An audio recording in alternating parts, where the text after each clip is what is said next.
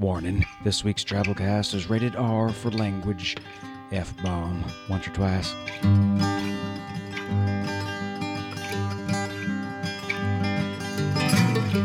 Hello and welcome to the Drabblecast, episode 169. The Drabblecast is a weekly flash fiction audio magazine that brings strange stories by strange authors to strange listeners, such as yourself. I'm your host, Norm Sherman. We've got a great show for you folks this week, and that's a statement, not a fact. But first, a little reminder that we're in the middle of taking submissions for our third annual Nigerian Scam Spam contest to see who can write the best, most interesting story in the form of scam email.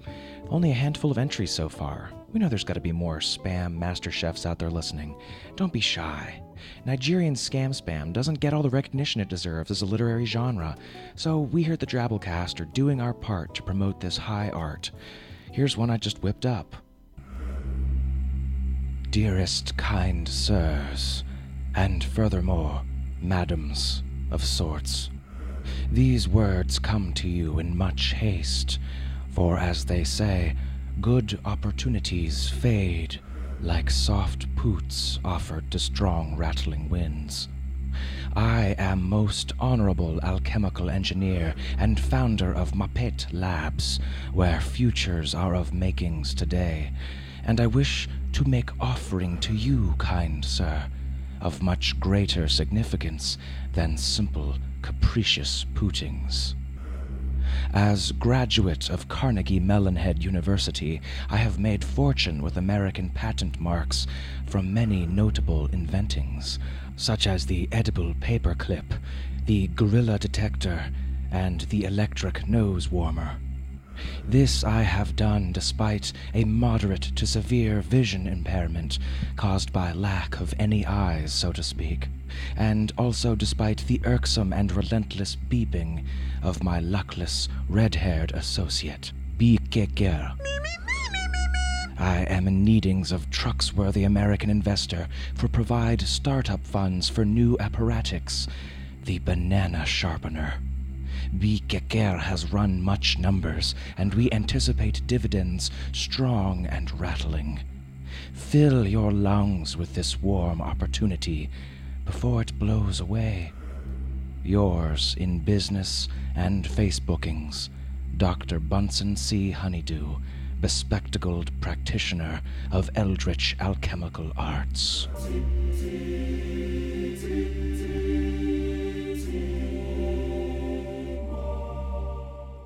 See, it's not that hard.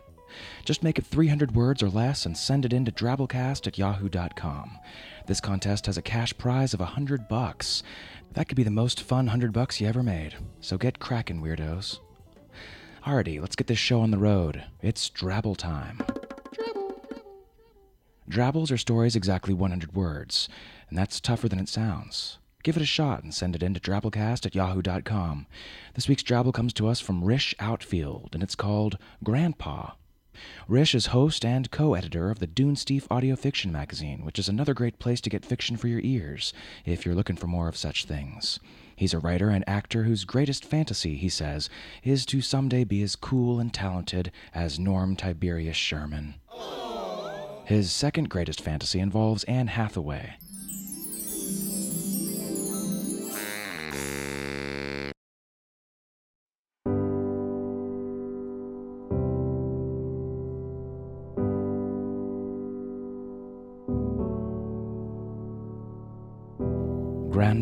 Was such a gentle man, so decent that I'd always found him boring.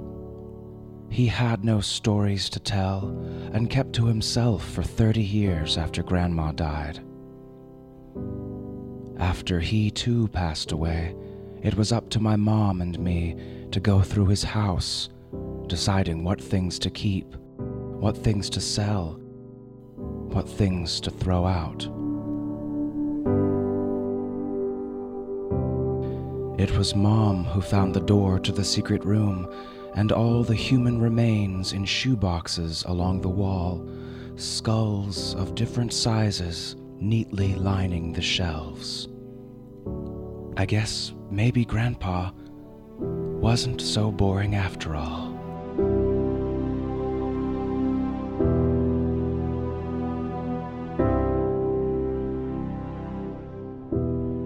Yeesh, I guess not.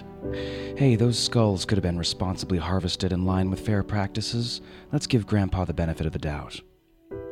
We try to remember the best about people we love. We keep those things alive with photographs, mementos. We have holidays and rituals and reenactments in their honor. And sometimes, if the person, or dead duck, being memorialized is a big enough deal to us, we can begin to obsess over the ritual, perhaps to an extraordinary degree. And on that note, we bring you The Reenactment by Ben Winters. Ben is the author of the New York Times best-selling book Sense and Sensibility and Sea Monsters, which takes Jane Austen's classic novel of love and social distinction and adds in nefarious pirates and rampaging giant mutant lobsters. I loved this book, and I emailed Ben several months ago asking if he'd write a story for us, and he did. And I think you folks are going to like it. I'm a big fan of what Ben's publishing company, Quirk Classics, is doing, blending the works of classic literary masters with new scenes of horrific creatures and gruesome action. Designed to be cleverly conceived, well written, and entertainingly executed masterpieces, they intend to bring new fans to both classic works of literature and to original works of genre based fiction. And that last bit is what hooked me. Sure, these books aren't for everyone, but they're hitting it big for a reason, and I can definitely see more people being romanced back to the classics and to speculative fiction genres because of them. I just picked up a copy of Ben's newest, Android Karenina, and I'm looking forward to launching in. Library Journal gives it a great review, saying, Winters does a spectacular job adding robots and mechanical terrorism to the misery, adultery, and philosophical introspection of Tolstoy's masterpiece. Robotic companions and functional devices replace domestic servants. Yevon mines for Groznium rather than tending his farm, and Vronsky's beloved Frou Frou is not a magnificent horse, but a transformer like battlebot. Toy soldiers, emotion bombs, and planetary invasion intertwine with Anna's societal condemnation for her tumultuous affair with Vronsky, while Yevon's self discovery and marriage with Kitty reaffirm faith and hope in freedom and integrity. Creepy, thrilling, and highly enjoyable. Wow, well, there you go.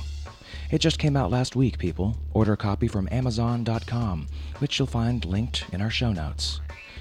Okay, enough talk. Without further ado, we bring you The Reenactment by Ben H. Winters.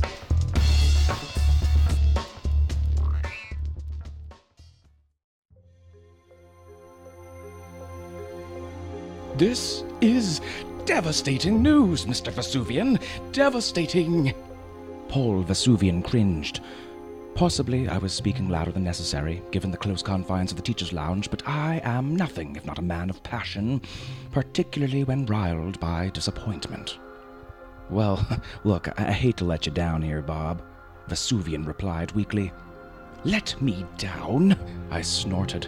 You, sir, are spitting in the face of 14 years of tradition. He said nothing. I was right, and Mr. Vesuvian knew that I was right.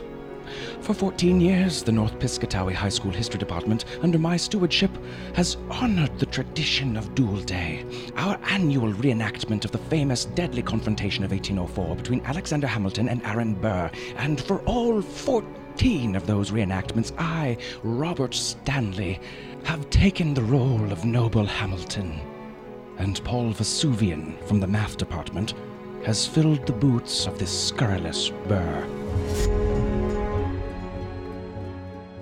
What is the obligation?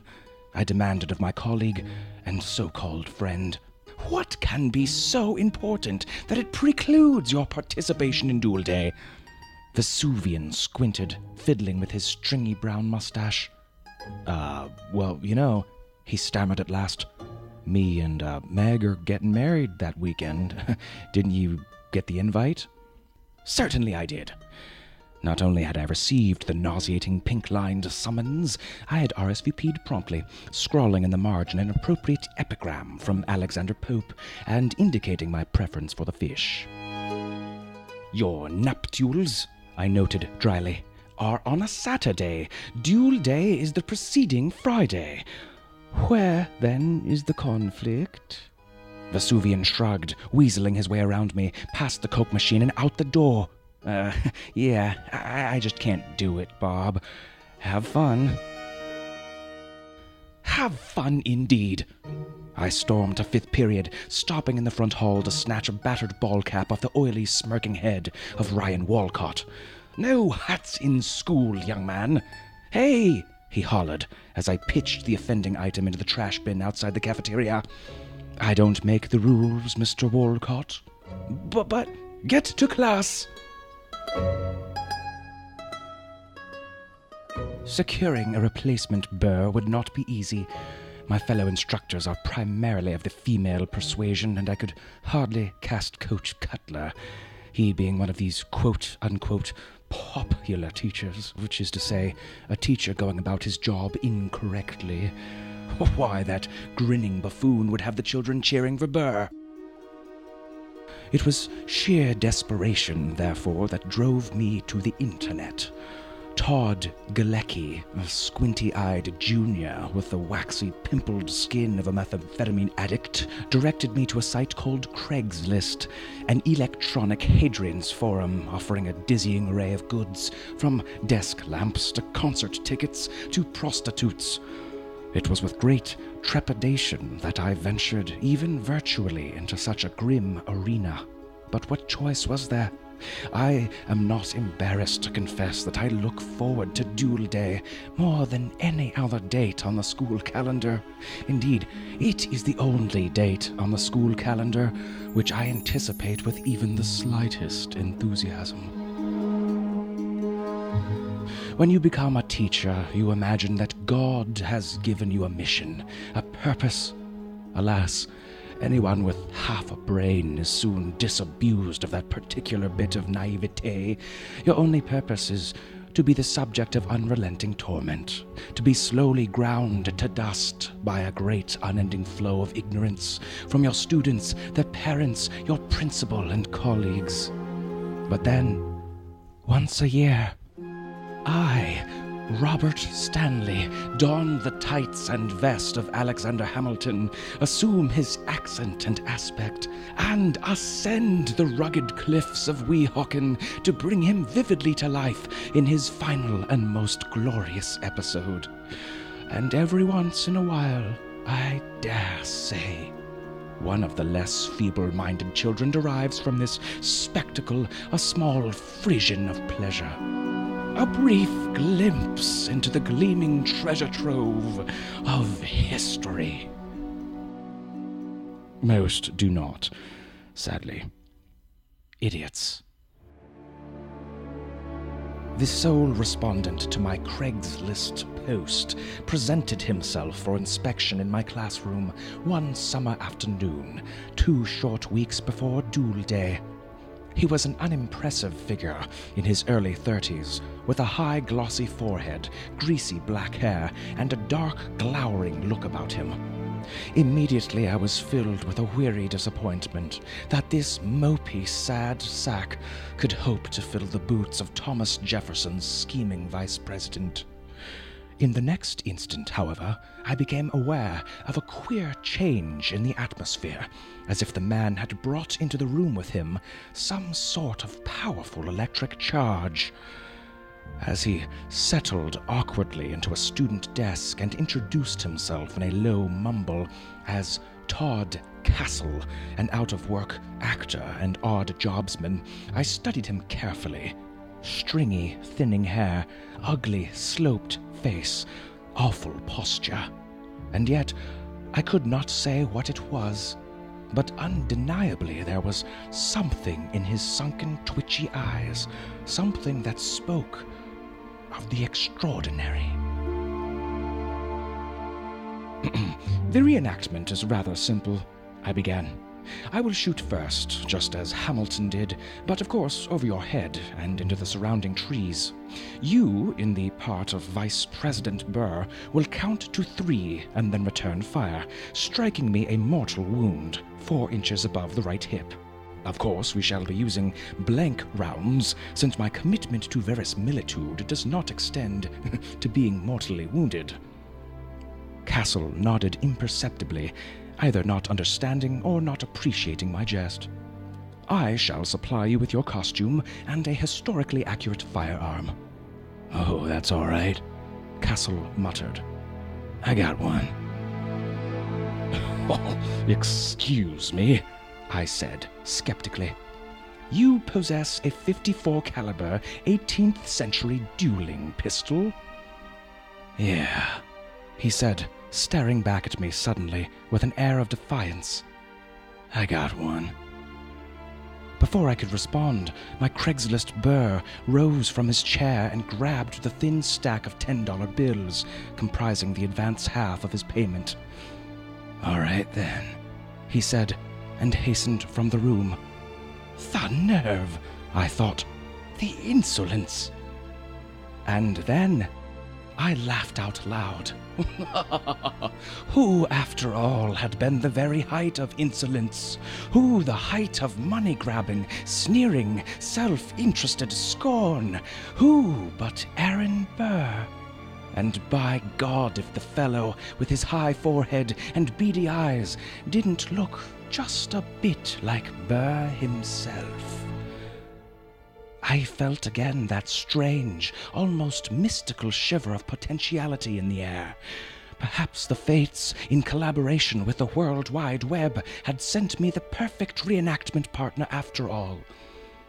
On the way to my car, I gave Paul Vesuvian's closed mathroom door a jaunty middle finger salute, thinking, this might just be the best duel day we've ever had. I was not permitted, as usual, to schedule my reenactment on the real anniversary of the duel. Hamilton and Burr fought on July 11th, and the school board, as cretinous as the children under its charge, will not permit a field trip in midsummer. And so we left on the second Friday in June, just after the first period bell, not, alas, ferried across the Hudson, but driven in the canary yellow field trip bus by slack jawed Mr. Angelo. My Hamiltonian finery inspired its usual snickers from my students, but I soon demonstrated that, even in the guise of a founding father, I would not hesitate to award detention, nor to seize a contraband cellular telephone. I don't make the rules, Mr. Langley, I said brusquely, ignoring the squeals of protest as I tossed the phone out the window onto the New Jersey Turnpike. When we arrived, Todd Castle was already there, waiting expressionlessly in the costume I'd provided. In the jacket and vest, the breeches and boots, his superficial resemblance to Aaron Burr was increased exponentially. I stared at him across the pitch, nearly overcome by an intense feeling, as impossible to describe as to ignore, that something deeply powerful was at work between us. He stared back, and my finger itched for the trigger. Though we would be firing blanks, though we were surrounded by snickering school children a half mile from a rest stop with its vending machines and porta potties, I felt as charged with anticipation as if I were truly Alexander Hamilton, prepared to defend my honor to the death, if need be. Castle and I exchanged nods and strode to ten paces. A piggy eyed sophomore named Hal Valley hollered, Present! just as I had taught him, and scurried off to the cover of the tree line. I turned, counted three, and like Hamilton, I fired my blank round over my opponent's shoulder, too valorous to refuse Burr's challenge, too gallant to shoot him down like the dog he was. Then Todd Castle shot me in the chest. I flew backwards like I'd been struck by a train and landed on the muddy ground with a thud, my entire body a fiery explosion of pain. I wailed like an animal, my mind writhed in pain and confusion. The hip! Burr shot Hamilton on the hip, just above the right hip. And that was not a blank round. What in the fuck? I shouted, entirely out of character. I heard the frightened cries of the students, blinking through teary eyes. I saw their feet scampering in all directions for escape. He shot me! He actually shot me! I imagined I could feel the bullet, a miniature cannonball, lodged below my heart, sending electric pulse lines of agony throughout my chest and out into my extremities. With effort, I propped myself on one elbow in time to see my insane opponent striding across the pitch, pistol extended before him. Oh, no, please. I wheezed. No. But on he came, easily covering the ten paces that had separated us. I clutched at the hole in my chest, and my hands came up, red. Ugh. This is all Paul Vesuvian's fault, I thought. Then Castle was towering above me, his contemptuous sneer backlit by the morning sun. Like Burr, I thought. My God, he looks just like Burr. I coughed. The world swam. Feebly, I lifted my hands, croaked out a pitiful, Please. Castle licked his lips and said nothing. There was naught but deep silence in the woods around us. The children were all gone. They'd left me to die, like a murdered dog in the woods, after all I'd done for them. Do you understand? whispered my tormentor, his voice gravelly and cruel. Do you know yet what I am? What? I began. What? Spheres of light danced before my eyes. The ground pitched and rolled beneath me. All the strange familiarity of the man, all the mystical portent I had felt crackling in the atmosphere. I did. I understood. As the blood poured from my cratered chest and pooled in the New Jersey dirt, I knew. It was Burr. This was no actor, no loose ends man, but Aaron Burr himself, his horrid spirit stalking the cliffs of northern New Jersey. Craigslist had sent unto me a wretched spirit, a murdering ghast, a demon. I grinned. I spat laughter. For who then could I be but Alexander Hamilton, of course. How often had I stared at myself in the greasy mirror of the faculty restroom and demanded to know my purpose, my use on Earth? Here was my answer, my destiny. I am not a man, but the incarnated spirit of a hero, of great Hamilton, given this day to take revenge upon my killer. I shrieked, a long devilish shriek of glee, and lurched forward from my half recline, catching the villainous Burr at the calves and sending him backwards in a slapstick cascade. He yelped. I heaved my bleeding husk atop him and cracked my pistol across his wide forehead. Villain! I cried. Burr swiped the blood from his eyes with one hand, scratched at my face with the other, and in an instant we were engaged. Two historic adversaries at each other's throats once more, rolling in the dirt, struggling for life as they'd struggled for control of the country. I punched his kidneys. He clawed his spindly fingers into my wounds. He grabbed for my neck. I bent his fingers backwards. He clawed at my eyes. I kicked at his groin. You shan't defeat me, cur!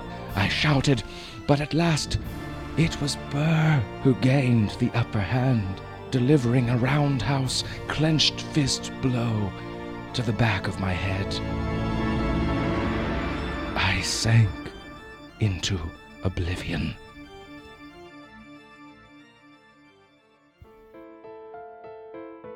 When I recovered my senses, I was immobile. Burr crouched atop me, and staring down, his knees settled heavily upon my open palms. In his fist was the pistol, aimed directly at the center of my forehead. Defiantly, I returned my adversary's gaze.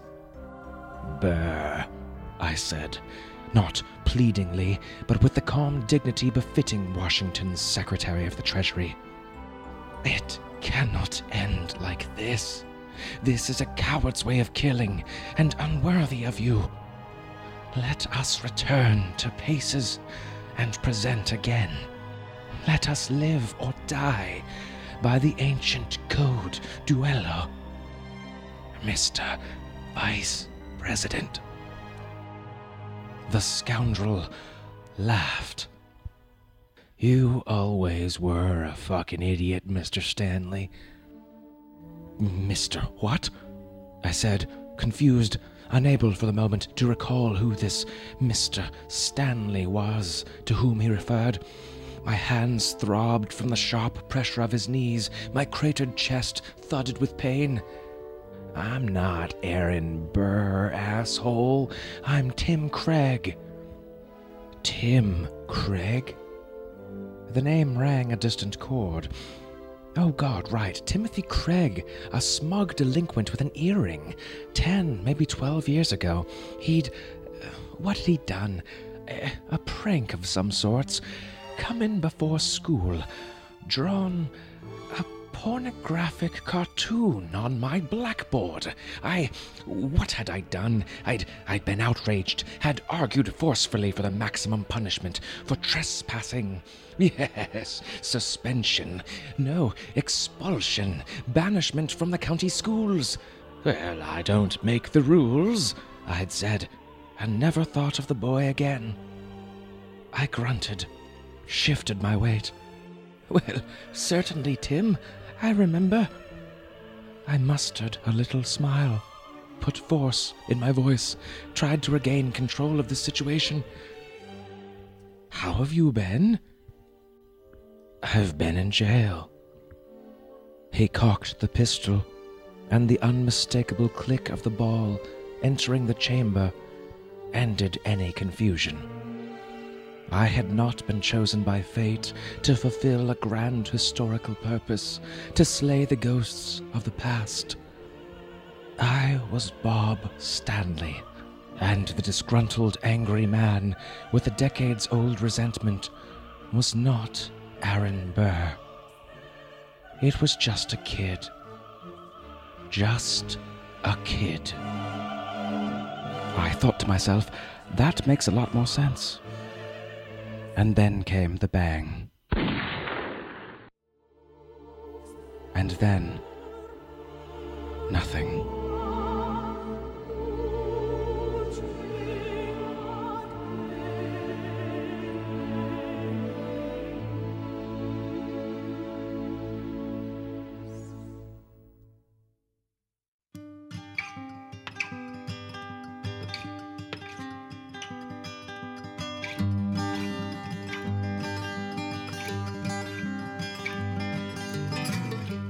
Well, that was our story.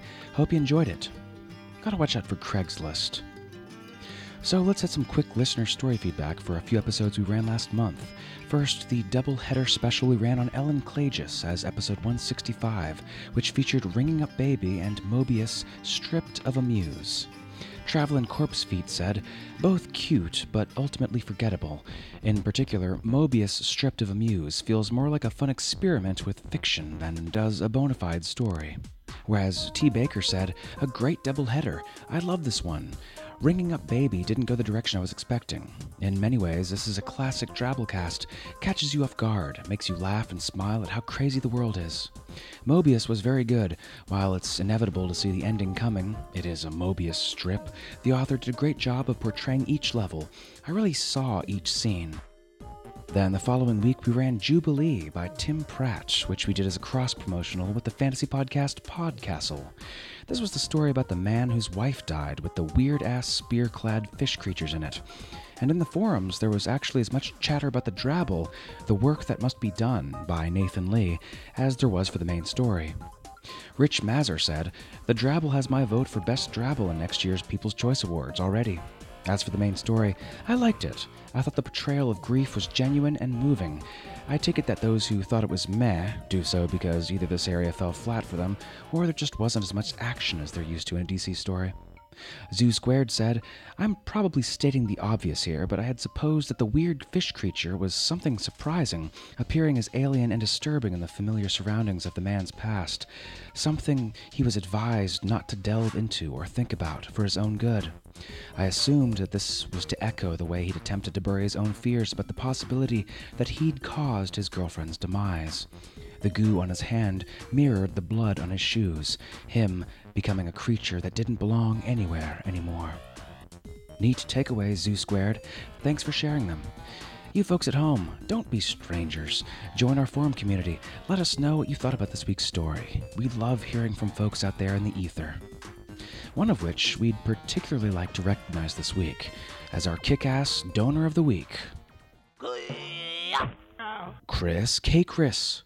Chris lives in Melbourne, Australia. He struggles to keep his coding and his short stories apart, is fascinated by US politics, especially all that weird Tea Party stuff, and gets distracted by pieces of string. And we think he rocks for chipping in money to help out our show. Thanks, Chris. You know, people ask me, Norm, why don't you just charge for the Drabblecast? You guys throw a lot of work into it each week. It's definitely worth more than free. And the answer is, friends, if we charged for it, less people would listen. And we'd rather have this show, these stories, these productions go out to as many ears as possible. People are trying all sorts of weird ass stuff in this new media landscape, and we here at the Drabblecast believe in the notion, the theory, that people who like something will give whatever they feel appropriate to help see that thing keep going, doing more ambitious things, even if they don't have to. We've got costs here at the Drabblecast. We need your help, even if it's just a little five, ten bucks. It goes to helping us pay authors for their creative talents and hard work, writing stories that engage you and pull you in. What better way to use a little cash, huh? Go to drabblecast.org and check out our donation options. We'd really appreciate it. Anyways, enough panhandling. Let's get to our 100 character story this week, huh? Twobbling tour de force, Algernon Sidney is dead, with this poignant little story. The officer pulled me from the wreckage and asked, Are you hurt? How should I know? I spluttered. I'm not a lawyer.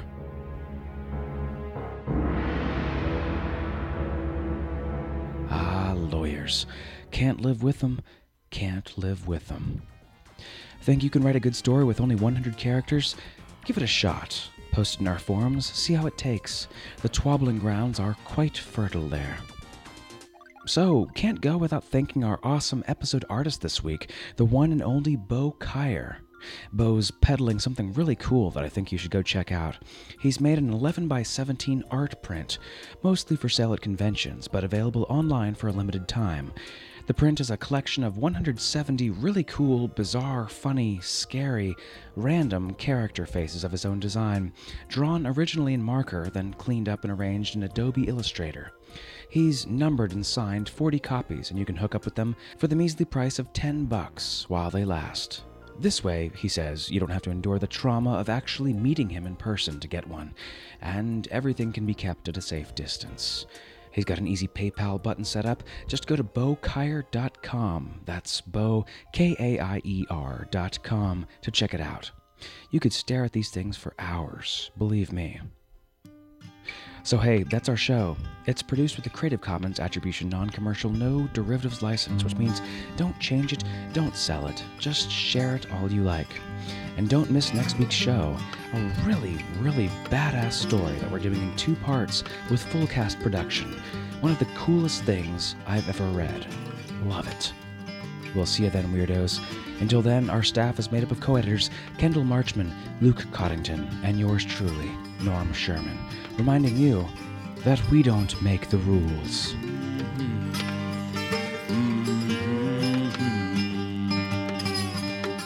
The evening saunters to closing. The waitress turns chairs upside down. Piano player picks up his tip jar and drink, and the bartender shouts last round. An hour ago, this place was loaded,